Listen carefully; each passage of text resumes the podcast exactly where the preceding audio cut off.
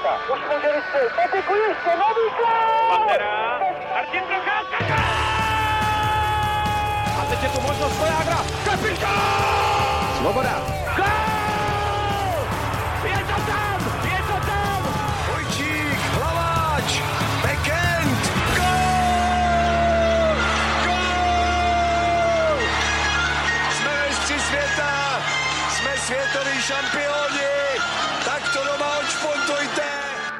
Dobrý den. Český národní tým čeká od soboty obnovený světový pohár.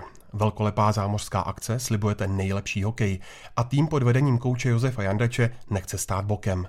V přípravném nový utkání s Ruskem prohrál, respektive zvítězil na nájezdy. Ve středu čeká český tým generálka proti zatím skvěle hrajícímu mladému výběru Severní Ameriky. V jaké je soubor kolem Tomáše Plekance kondici a má na to, aby z Toronta odjížděl s dobrými výsledky? Posloucháte Hokej Focus podcast a ve studiu vítám Otu Dubna a Tomáše Řandu z webu Sport.cz. Ahoj. Ahoj. Ahoj. A hokejového analytika Honzu Morkese alias Hockey Ninja. Ahoj. Ahoj. Od mikrofonu vás zdraví Ondřej Nováček. Pánové, hned možná těžká otázka na úvod pro všechny tři. Má podle vás smysl pořádat světový pohár o to? Tak to je asi stejná otázka, jestli má smysl pořádat každý rok mistrovství světa. Záleží na tom pro koho. Eh, Jsou tady v podstatě jakoby tři velké akce, každá má někoho, kdo je pořádá. Mistrovství světa pořádá IAF, který v podstatě pro ně je to hlavní zdroj příjmu, z toho pak jako uh, plynou prebendy pro jejich funkcionáře, ale taky hlavně se tím uh, financuje rozvoj v důležitých zemích typu Mexiko a Nová Kaledonie. Pak tam je uh, olympiáda, že jo, olympiáda je MOV, to tam samozřejmě ten hokej potřebuje, protože pro ně je to v podstatě ten nejzásadnější sport, který přitáhne nejvíc diváků. No a světový pohár je zase záležitost NHL. Máte někdo stejný názor nebo se lišíte, Honzo?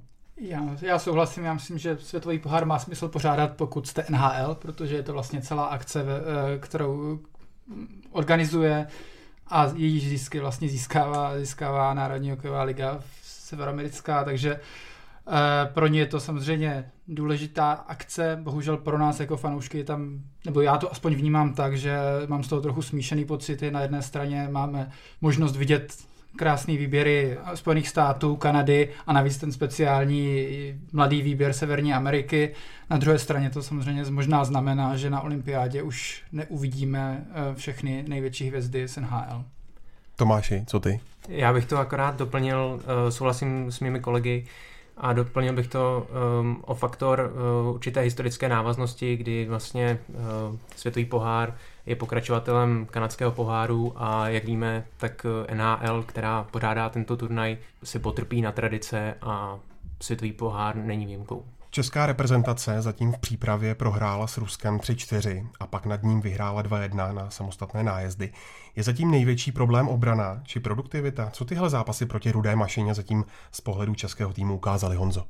No, nejhorší otázkou pro analytika je, když se někdo zeptá na zhrnutí zápasu nebo zhrnutí výkonu týmu po dvou zápasech. Bavíme se o strašně malém vzorku za, uh, situací, přičemž navíc tyhle dva zápasy byly oba dva úplně jiné. V jednom, v jednom případě jsme hráli na, na užším kruzišti, uh, nasazení soupeře bylo také výrazně jiné, Praze to vypadalo úplně jinak. Takže, takže tímhle se strašně těžko vyrovnává jakákoliv analýza, protože i když to opticky vypadalo, že český tým měl v Praze převahu, zároveň sta- nehrál na hřišti, na kterém se bude hrát vlastně samotný světový pohár a to komplikuje jakoukoliv možnost vyvozovat z toho nějaký závěry. Fakta s faktem jsou, je, že ten tým v Rusku byl víc pod tlakem, nedostával se tolik do, do útočné třetiny a pokud se dostával, byly to spíš jenom nějaké výpady.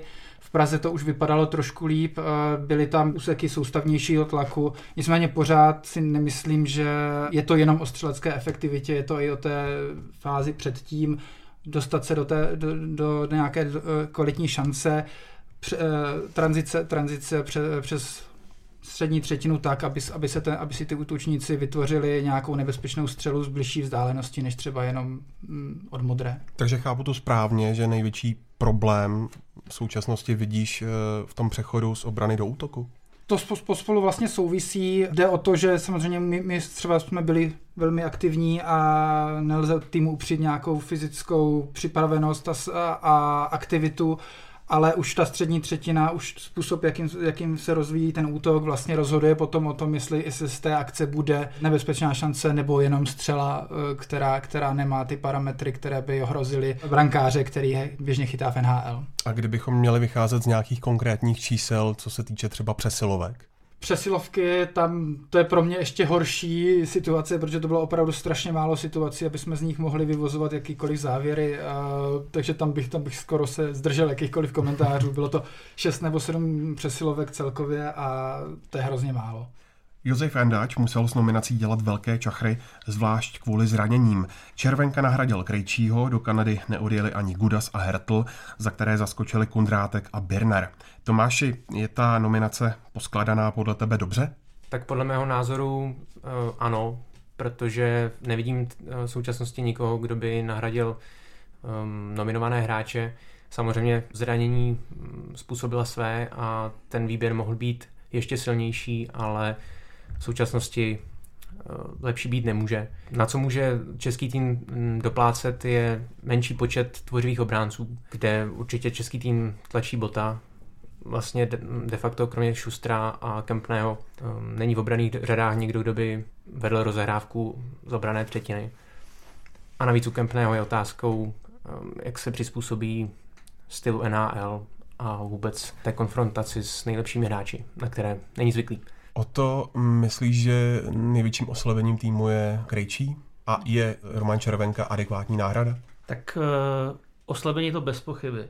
V podstatě Krejčí je jediný náš opravdu tvořivý center. Nikoho takového nemáme, zvlášť teda, když eh, nebyl povolán Jiří Hudler. Ani, ani teda dodatečně, byť teda, byť teda chápu, že ta dodatečná nominace by byla poměrně složitá. Tomu se ještě dostaneme. Ale ve své podstatě nám, řekněme, z těch nějakých šesti nejlepších útočníků nám dva vypadly. Hertl se teoreticky dá nahradit, u toho Krejčího se nejsem jistý. Tam hlavně jde o to, že to je hráč, i který by byl dobrý do přesilovky. Kdyby se používala varianta se čtyřma útočníkama a jedním obráncem, tak by mohl být na modré čáře jako ten druhý falešný obránce, což by samozřejmě tu přesilovku hodně zefektivnilo. To teďka není a jak, jak už říkal Tomáš, eh, my máme problém s těma ofenzivními obráncema a s obráncema na přesilovky. Nám v podstatě nikdo uh, momentálně v NHL z beku přesilovku nehraje. Dobře, Schuster plus minus. Kempný, Kempný je dobrý hráč v Evropě. Jak se bude orientovat na uším ledě, to nevíme, protože sice podepsal Chicago, ale, ale ještě za ní neodehrál jediný zápas. Že jo? Ale jinak jako ve svý podstatě ale nebylo z čeho moc vybírat, protože kromě nominovaných obránců vlastně v NHL je akorát Židlický a Rosíval, což jsou chlapy, kterým je 40 a který by asi nejeli ani kdyby povolený, povolený jako ani kdyby jako mohli prostě, prostě už, už na to jakoby asi by rychlosti neměli. Pak je tam Šmít, což je klasický defenzivní back, který, kterých máme teda bohužel jako v tom, v tom kádru spoustu a Kindle, což je v podstatě jako praš jako úhoď. No. Takže prostě eh, vybírat nebylo z čeho a já se právě obávám, že největší náš problém bude na přesilovce střela od modrý, jako nějaký ten tvořivý obránce, který to dokáže potom i rozehrát. A samozřejmě ta rozehrávka potom do toho středního pásma, protože máme většinu, většinu obránců prostě defenzivních. No. V elitní formaci je zatím Voráček a Plekanec a Jandač vyzkoušel jak Birnera, tak Milana Michálka. Počítá se ale s tím, že by tam nakonec měl být nejspíš Červenka. Jak to vidíš, Honzo? No tak pro mě, eh, já jsem se díval, vytahoval nějaký data z NHL a v podstatě ta zajímavá věc, která mi z toho vyplynula, je, že Voráček je vlastně třetí nejčastější nahrávač ve Philadelphia. Teďka nemyslím klasické asistence, ale tato data jsou vlastně z dobrovolnického projektu, kdy se sbírá, sbírají informace z, každého, z každé střely, která vlastně byla týmem vytvořena. A Voráček je v tomhle třetí nejčastější ve Philadelphia. Zároveň mm, Tomáš Plekanec je vlastně čtvrtý nejčastější nahrávač v Montrealu. Oba dva mají, mají vlastně to ve, střelba, ve střelbě jsou v, v podobných kategoriích výrazně níž. No a jak známe Červenku, tak uh, v podstatě on taky rád drží puk a rozehrává a diriguje tu, diriguje tu situaci. Takže čistě z, datového hlediska nebo z nějakých predispozic je to pro ty hráče, to znamená, že budou muset lehce upravit své návyky. Uh, nevím samozřejmě, jaký jsou pokyny, nevím, jak se domluvili vlastně v rámci týmu, ale je to potenciálně komplikovaná situace, nebo je to nějaký natahování hráčů. No. Čili já když, když, když to ještě dál doplním, tak v podstatě nejčastější spoluhráči Voráčka, pokud budeme brát, že vlastně Voráček je ten hlavní, kvůli kterému se ta lajna vlastně tvoří, tak vlastně ve Philadelphia jsou Claude Giroux a Wayne Simmons, čili pro mě potom Claude Giroux, samozřejmě toho, toho nevyrobíme, to, to už maximálně, maximálně krejčí, ale ten bohužel hrát nemůže. A Wayne Simmons je hráč, který hodně operuje před brankovém prostoru a vlastně vytváří pozice pro, pro hráče typu Voráčka, který vlastně jeho obvyklá pozice je někde na kruzích z pravé strany. Čili pro mě, kdybych, se, kdyby, kdybych s tím, že vlastně se tady bavíme na dálku, nevíme, jaký jsou,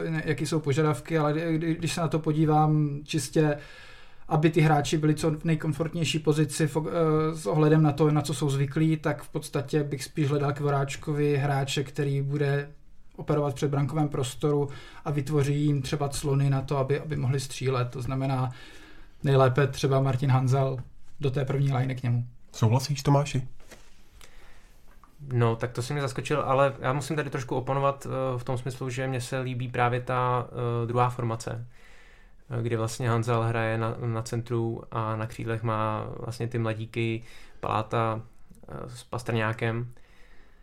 Takže já tam musím trošku oponovat. No. Ne, já, to určitě není jako nic proti ničemu. Jasně, to, je, jasně. to si vlastně neprotiřečí v tom, mm. že já jenom říkám, že vlastně pokud bychom hledali někoho Voráčkovi, tak typicky by se tam hodilo, typově by se tam hodil vlastně nějaký hráč tady tohohle charakteru. Já si myslím, že tady vlastně uh, coach Jandač uh, vsadil i na um, jakousi spolupráci s posledního mistrovství světa, kdy vlastně Plekanec hrál s Červenkou. A jelikož uh, Voráček je de facto nejlepší pravé křídlo týmu, tak uh, je tato uh, první lajna celkem logická. Podívejme se dál, když se zastavíme u Birnera, ten prožívá skvělou sezónu. V Liberci udělal kus práce, zahrál si na mistrovství světa, všiml si ho Čeliabinsk, teď Jandač. Eh, vy to myslíš jeden z černých koní našeho týmu o to? Tak to je těžko říct. Eh, já jsem možná ještě vrátím tomu Červenkovi, protože u těchto dvou hráčů je to v podstatě podobný. Eh, pro mě je jejich nominace poměrně překvapením. Protože Červenka ten NL hrál tuším sezónu, No, v KHL v tom Petrohradu to taky jako z začátku dobrý, ale potom jako postupně nic moc. Teď hraje ve Švýcarsku. Jo. E, pro mě otázka je, jestli třeba tohle je turnaj pro červenku. Jak už tady bylo řečeno, opravdu rád drží puk. A nevím, jestli na tom malém kluzišti jako to nebude spíš na škodu. Jak, jak pro tým, tak pro něj samotného. Podle mě se tam bude spíš trápit teda. Ale jako třeba mě příjemně překvapí. U toho Bernera, no, Eh, má samozřejmě skvělou sezónu, bylo výborný mistrovství světa, ale hraje v Čeliabinsku, předtím hrál v Liberci, v NHL neodhrál jediný zápas, byl čtyři roky tuším na farmě. A je mu 30, jo. takže uh, otázka je, jak, uh, jak, jako, jak tenhle ten turnaj, jestli pro něj nebude velký sousto. Je to, je to hráč samozřejmě, co se, co se v takovýhle sestavě smíří jakoukoliv roli, bude hrát klidně čtvrtou pětku. Ale když se, když se uvědomíme, že to je člověk, který nahrazuje Hertla, tak těžko, těžko říct. No. Na druhou stranu, jako v těch možností asi opravdu už moc nebylo.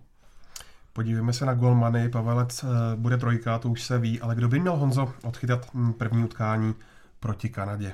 Eh, ona už to napoví ta generálka, ale Mrázek nebo Neuwirth? Tak za mě oba jsou určitě dobrou volbou, oba mají hodně podobná čísla v NHL. Bylo by možná chybou soudit podle těch dvou zápasů, kdo dostal víc gólů, protože zase se vrátím k tomu, prostě odlišné zápasy. Eh, z dlouhodobého hlediska vlastně v NHL Mrázek je ten, který bojuje o, tu, o to místo jedničky a v podstatě si ho částečně loni vybojoval.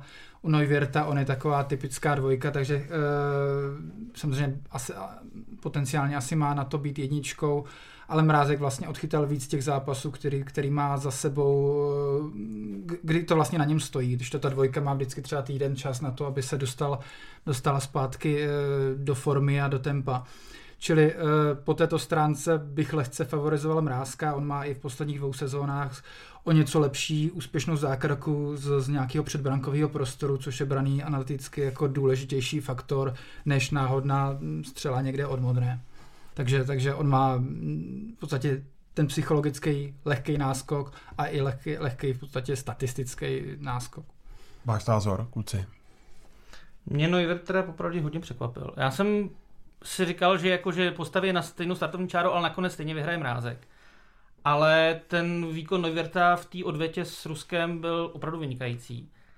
A myslím, že hodně zamotal trenérům hlavu, ale přesto bych se překlonil tak jako 55 na 45, že bude chytat mrázek.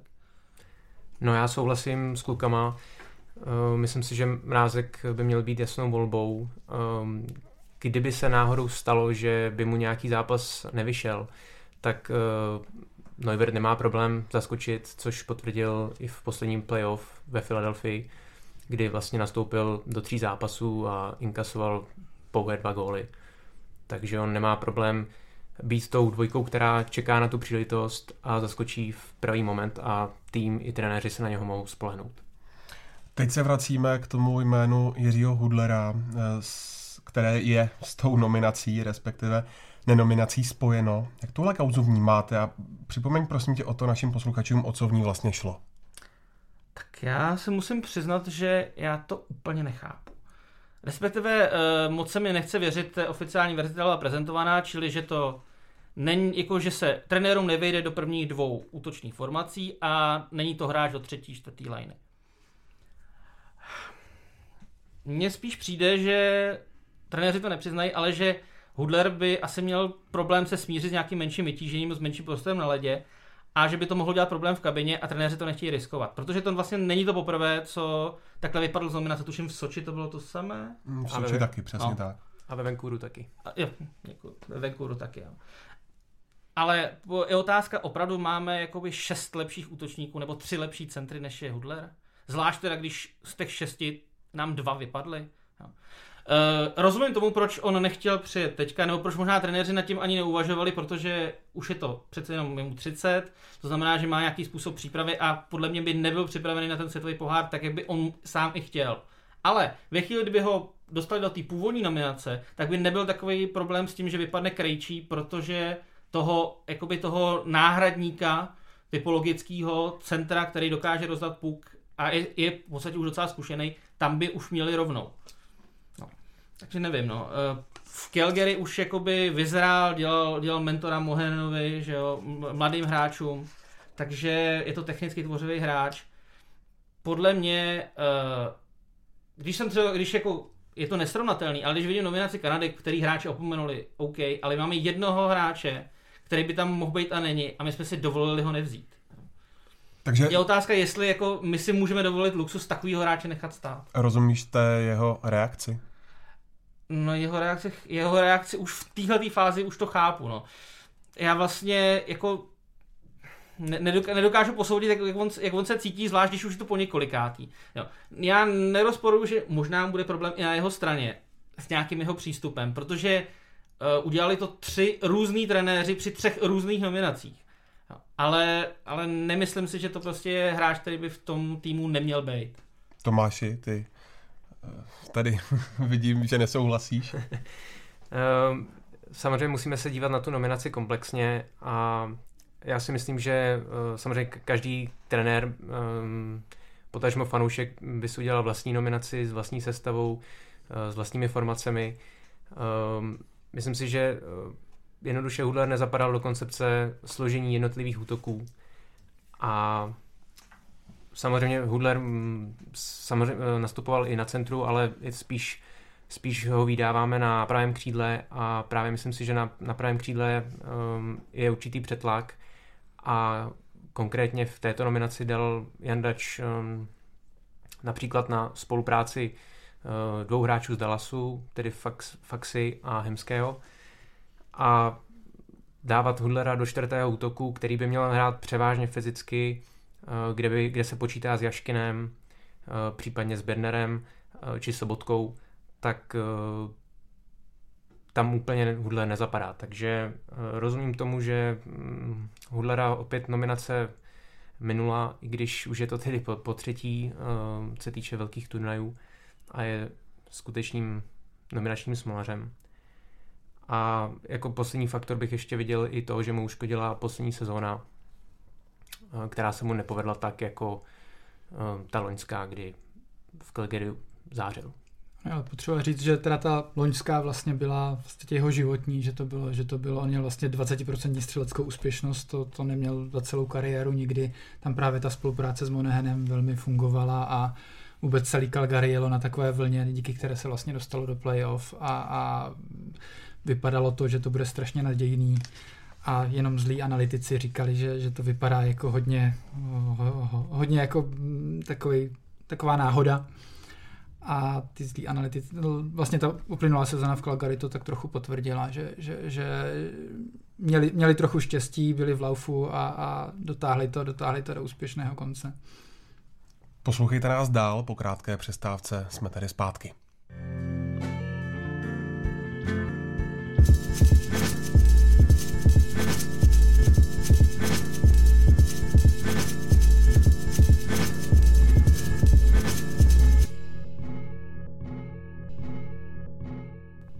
OK Focus podcast pokračuje dál. Kdo se zatím jeví velice dobře, je výběr Severní Ameriky do 23 let, který ve středu prověří, jak je na tom český národní tým. Toto utkání budete moci sledovat živě od 9 hodin večer na programu ČT Sport a webu čtsport.cz. Každopádně, dvě výhry nad výběrem Evropy, první 4-0 a druhá 7-4, svědčí o tom, že tyhle vycházející hvězdy NHL, jedničky draftu, budou pěkně kousat. Jaký je tvůj názor, Tomáši? Já musím souhlasit, eh, já se na tento výběr velmi těším. Eh, pro mě je to stělesnění budoucnosti NHL. Jednotliví hráči představují ve svých klubech v NHL hm, klíčové role a tým oplývá ať už jedničkami draftu, tak, eh, tak zkušenými hráči, kteří mají za sebou i pět let v NHL. K těmto hráčům se navíc přidali v posledním roce i Conor McDavid, který bude kapitánem týmu a Jack Eichel, tito dva hráči mm, se v poslední sezóně stali klíčovými osobnostmi svých týmů, tedy Edmontonu a Buffalo. A navíc eh, jsou podporováni dalšími zajímavými hráči, jako například eh, Larkin z Detroitu. A tento tým se bude moct opřít i o v brance o čerstvého držitele v Stanley Cupu. Matt Murray z Pittsburghu Penguins měl neskutečné jaro, kdy vlastně zaskočil za klubovou jedničku Marka Andreho Fleryho. A poté, co naskočil do pouhých 13 zápasů v základní části, tak eh, se postavil eh, do brankoviště během playoff a eh, dotáhl svůj Pittsburgh až ke Stanley Cupu, takže tento tým na jednu stranu oplývá neskutečným talentem, na první pohled by se zdálo, že ten tým je bez zkušeností, ale naopak opak je pravdou.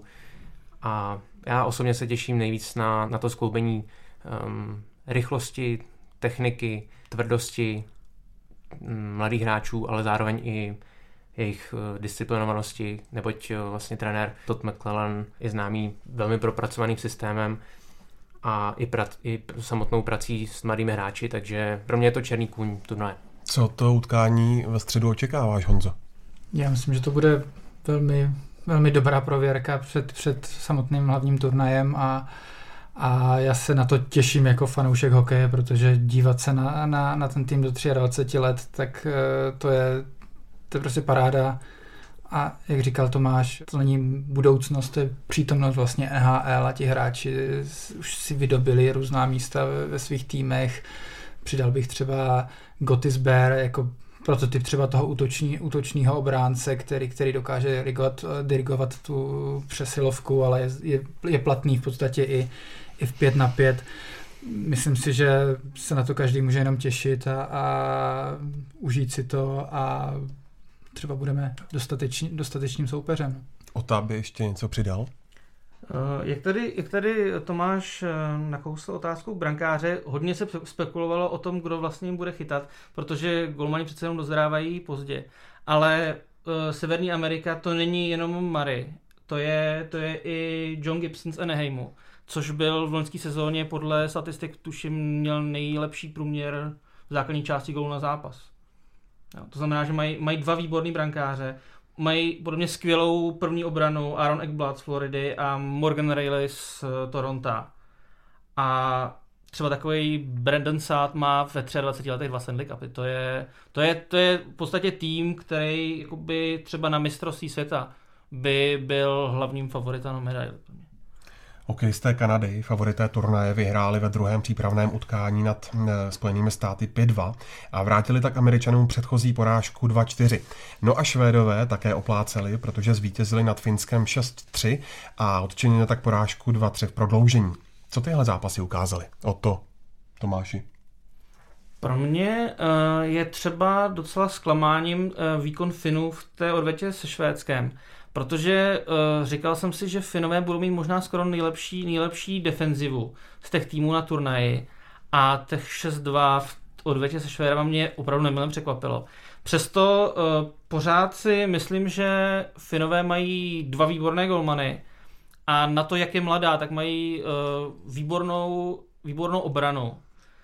V tom jsou v podstatě všechno hráči do 25 let, kromě tuším Lechterého z UFI, který, který mu je 30. Jinak jsou to hráči 22 až 25. To znamená, že možná tam nebude tolik zkušeností, třeba jako u jiných týmů, ale myslím si, že ta obrana by mohla na tom turnaji Finům udělat dobrý výsledek. Co, co s nima udělá těch, těch 6-2 ve Stockholmu, to si teda jako úplně nejsem jistý.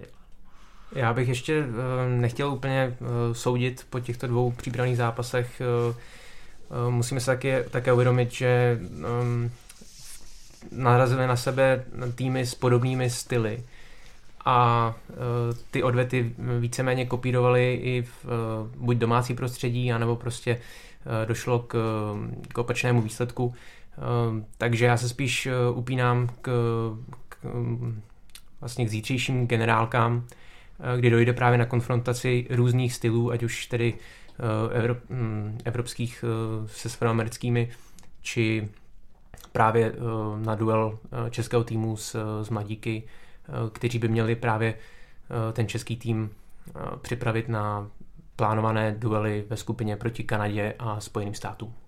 Honzo? Já bych ještě dodal, vlastně mi se tam líbí v té rozdílu mezi Amerikou a Kanadou, tam je, tam je hodně zásadní eh, odlišná strategie vlastně už v průběhu té nominace, zatímco Kanada zvolila ten, ten známý systém, který už opakuje na dvou posledních mistrovstvích, že vzala v podstatě nejlepší hráče, čtyři pětky, ve které v podstatě ve čtvrté léně hraje Žiru, eh, nebo i další hráči, kteří normálně jsou vlastně lídři svých týmů. Tak Amerika zvolila takový ten old school přístup, eh, kdy Tortorola, trenér, hlavní trenér, v podstatě preferoval mnohé hráče takové spíš bořivé s cílem v podstatě porazit Kanadu tím, že jim to vlastně otráví ten zápas. Eh, byl, z nominace byl vynechán třeba Phil Kessel, jeden z nejlepších hráčů vlastně v uplynulém playoff z Pittsburghu Penguins byl vynechán třeba Tyler Johnson, což je vlastně kolega Andřeje Paláta z té známé trojičky triplets v Tampa Bay. Takže i tohle bude, myslím, pro fanouška zajímavý prostě porovnat, jestli vyhrává ten by totální hokej Kanady, a nebo, nebo takový ten star, starší přístup uh, Ameriky, kdy tam má jednu možná dvě liny, které jsou kreativní a zbylý dvě by se měly jako rvát o každý metr ledu. Co čekat od výběru Evropy?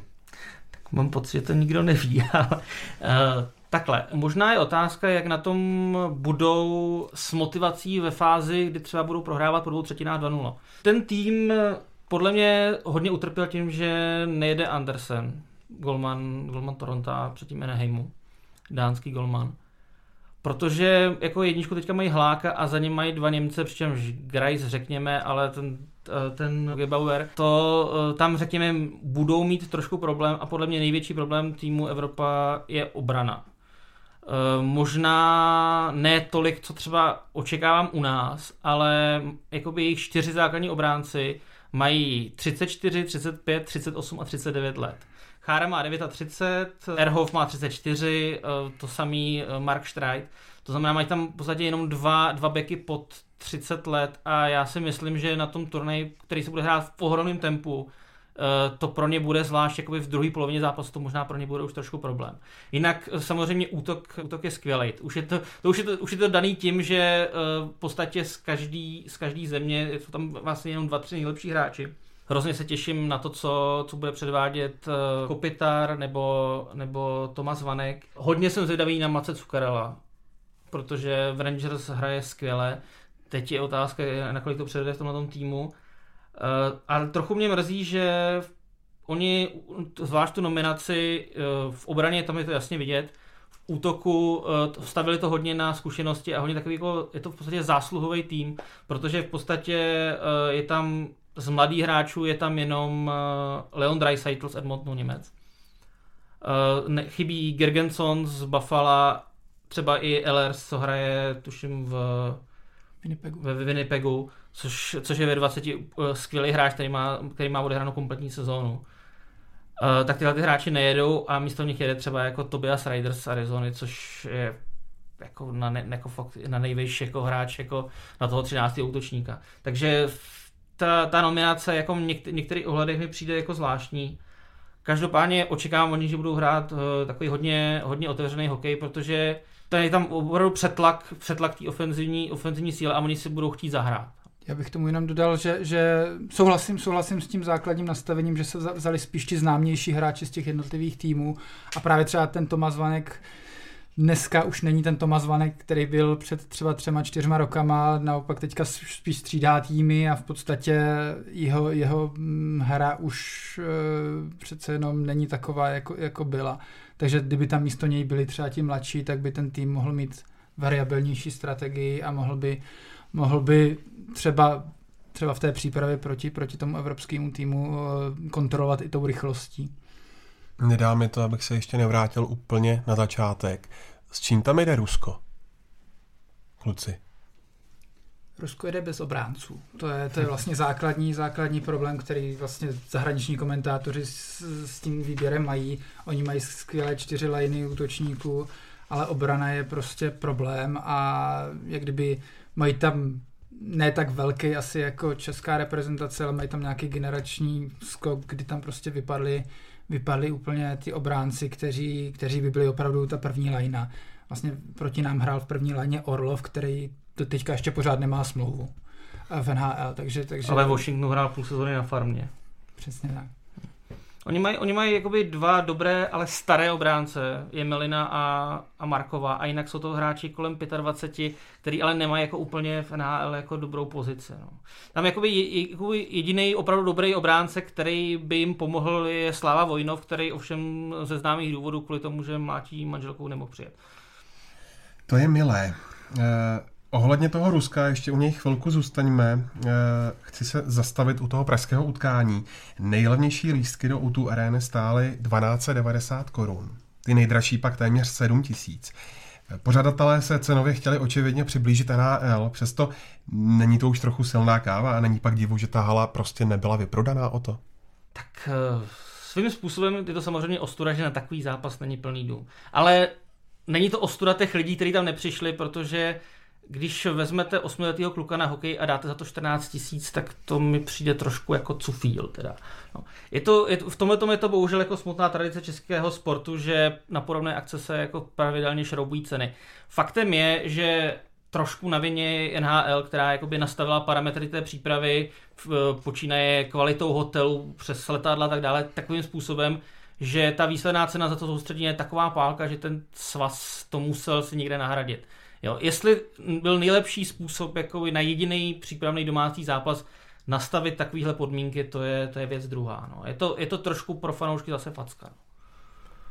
Já bych to jenom doplnil, že velkým faktorem bylo i uh, pozdní uvolnění asi 3000 lístků, uh, které nevyužili uh, různí partneři této akce a to považuji za dost nešťastnou záležitost. Kdyby těch, těch tři tisíce lístků se uvolnilo dříve, tak uh, možná mohl být i, i ten plný dům, ale to už, to už teď nezjistíme. Honzo, uh, hromada lidí tě zná uh, třeba z českého Twitteru, ty děláš analytiku zápasu, naposledy tvůj data tým podrobně zpracovával například Helinkův memoriál a nově pracuješ u Bílých tigrů Liberec jako data analytik. Jak mohou čísla s hokejem zamávat? Co ty uh, čísla týmu přináší? No to hlavní, co si myslím, že, že, že sportu přináší analytika, je vlastně nějaká společná jasná řeč, v rámci níž je možný komunikovat, bavit se o věcech, najednou se nebavíme v nějakých abstraktních nebo pocitových věcech, nevytvořili jsme se dostatek příležitostí, bavíme se o tom, odkud byly střelecké příležitosti, z jakých pozic na ledě, jak vznikly a vlastně je, mno, je možné mnohem, mnohem lépe efektivněji komunikovat, rychleji objevit nějaké chyby v systému a nebo taky přijít na něco úplně nového, co, co vlastně ještě nikdo neskusil. Není to jenom o hrabání se v tabulkách, grafech, je to, je to prostě o tom, že se vám změní trochu pohled na hru, na jednou z těch čísel zjistíte, které části jsou efektivnější a které mají větší vliv na, to, na ten výslednou podobu, to znamená, jestli ten tým má větší šanci dát gol a potom se na ně můžete zaměřit třeba i při, té, při tom běžném sledování, sledování toho samotného zápasu. Co se týče nějakých konkrétních příkladů, co vlastně analytika přinesla, tak jedna z těch hlavních věcí, která je už dávno viditelná, tak je to vlastně skoro konec bitkařů vlastně v NHL. Tam jsou vlastně společné působení platového stropu a, a vlastně dát, tak ukázalo, že vlastně ten bitkař tam do značné míry kdyby zabírá prostor pro hráče, který se může třeba ve 20 vyvíjet, dostávat šanci a zároveň, že ten 20-letý hráč i přesto, že udělá nějakou chybu, tak pořád je třeba víc v plusu z hlediska nějaký celkový, celkový hodnocení přínosu hry, než ten bitkař, který tam nastoupí na pět minut s někým se vydá souboj a vlastně potom dalších pět minut je pět minut je na trestné lavici. Takže ty si vlastně vzal Davidu Kočímu práci. Já ne, to už ty přede mnou. A e, konkrétně Liberec, to je první český tým e, v extralize, který využívá e, tyhle analýzy? Já asi nemůžu mluvit úplně za všechny, ale je to první tým, který se k tomu veřejně přihlásil a pracuje s ním. A pracuje s nimi. Jak ta spolupráce vypadá? Ehm, je to, je to vlastně, vlastně neustálá nějaká komunikace, počínaje, počínaje vlastně analýzou jednotlivých zápasů přes eh, dlouhodobější sledování trendu, jak se, jak se, jak se, jak se, ten, jak, jak se ty akce třeba vyvíjí, jak, jak je nějaký herní prvek nebo herní situaci, jestli je řešíme tak, jak bychom chtěli. Je to samozřejmě i o tom, že můžeme sledovat hráče z jiných týmů a, a bavit se o nějaký, nějakým způsobem posílení kádru. A česká reprezentace něco takového využívá? Máš nějaké zprávy? No, já si myslím, že pod tu analytiku to vlastně není jenom jedna věc, že, mm, takže, takže vlastně je to strašně široký pole možností a myslím si, že se do toho určitě vleze i česká reprezentace. Nějaké podrobnější informace nemám, ale Jiří Fischer mluvil v různých rozhovorech, není to, není to pro něj rozhodně nějaká cizí, cizí věc, určitě s tím pracuje v Detroitu a myslím, že to, že to nějakým způsobem uh, bylo součástí těch scouting reportů, na základě kterých vznikl, vznikl, vznikla vlastně česká nominace. Pánové, úplně na závěr. Eh, jaké má dle vašich úvah český národní tým na světovém poháru šance? Jak to vidíte? Tak já si myslím, že hodně by měla napovědět už ta generálka s tím mladým výběrem Severní Ameriky, který ukáže, řekl bych, hlavně slabiny českého týmu. Českou reprezentaci čeká ve skupině Kanada a Spojené státy a pokud uh, jsme měli dobrý pocit uh, z předvedeného výkonu proti Rusku a um, následné výhře, tak zápasy ve skupině proti eh, sever, severoamerickým týmům by nás mohly zase, tak říkajíc, posadit zpátky na zem. Takže já si myslím, že ten, tato generálka by měla hodně napovědět. A co se týče formátu turnaje, tak nás právě čeká, kromě výběru Evropy, oba severoamerické týmy, a pokud chceme postoupit do semifinále, tak musíme jeden z těchto týmů porazit. Pokud teda předpokládáme, že eh, porazíme eh, výběr Evropy. A takhle dopředu před turnajem eh, se mi to zatím jeví jako spíše nepravděpodobné. Takže uvidíme, jak to dopadne. Každopádně, abych nekončil nějak negativně, tak český tým bude spoléhat na, na výkon brankáře. A pokud eh, Petr Mrázek, potažmo Michal Neuwirth eh, podají eh, fantastické výkony, tak si umím představit, že český tým proklouzne i do toho semifinále. No. já tomu tak úplně nevěřím. Já budu, já budu zlej. Postup ze skupiny je podle mě jako v říši fantazie. Já se paradoxně nejvíc těším na zápas právě s Evropany, protože eh, to, to, to je takový ten druhý největší outsider podle zámořských novinářů, ale já si myslím, že to bude skvělý hokej, ale jako to je ten jediný zápas, kde máme šanci. Podle mě na Kanadu vůbec. A ani proti Američanům. Američani mají výbornou obranu, mají podle mě nejvyrovnanější brankářskou trojku ze všech a i ten útok je, je skvělý a já tam jako úplně nevidím jako cestu, cestu přes ně. Vlastně ne náhodou jsme právě my a Evropa v té skupině s Kanadou a Amerikou, protože pořadatel turnaje samozřejmě si přejou eh, ideálně finále Kanada USA, to znamená, že je důležitý, aby, aby favoriti a domácí týmy vlastně jako nezakopli na začátku, proto jakoby ta, ta naše skupina je opticky hodně vyvážená, zatímco z, z toho Bčka, z té druhé skupiny může posloupit plně kdokoliv. Tady, tady, to, tady je dost jasný, že je to nalajnovaný na Kanada USA. Honzo, tvoje prognóza? Tak je to krátký turnaj, což je něco, co analytici nemají rádi, protože tam se zvyšuje ten podíl náhody. Tam bych souhlasil s tím, že stát se vlastně může cokoliv a když nějaký golman zachytá, tak se tady bavíme o jednom, dvou zápasů. My můžeme Kanadu potrápit třeba v jednom z deseti a když to bude zrovna ten jeden z deseti, tak, eh, tak, tak to bude, tak se najednou změní celá matematika skupiny.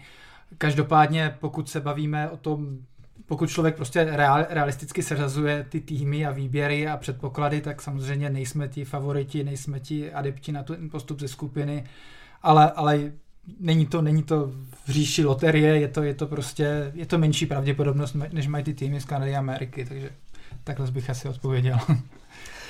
To je z prvního dílu Hockey Focus podcastu vše. Já jenom připomínám, že všechny přímé přenosy ze světového poháru uvidíte na programu ČT Sport a nebo webu čtsport.cz. Budeme rádi za vaše postřehy, náměty i hodnocení, které nám můžete zanechat v komentářích. Děkuji dnešním hostům, děkuji i vám, milí posluchači, mějte se hezky a připomínám, že nás najdete na stránkách čtsport.cz, ale také na Soundcloudu, iTunes či v dalších podcastových aplikacích.